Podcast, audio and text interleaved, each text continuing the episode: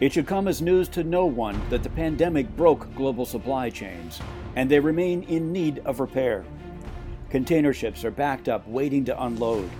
Shortages are causing massive delays. Capacity is limited. Companies cannot find labor, nor can they find the drivers to transport the goods that they do have.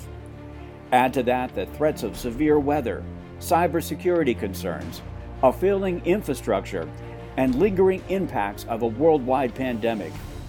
It is certainly an interesting time to be a supply chain professional.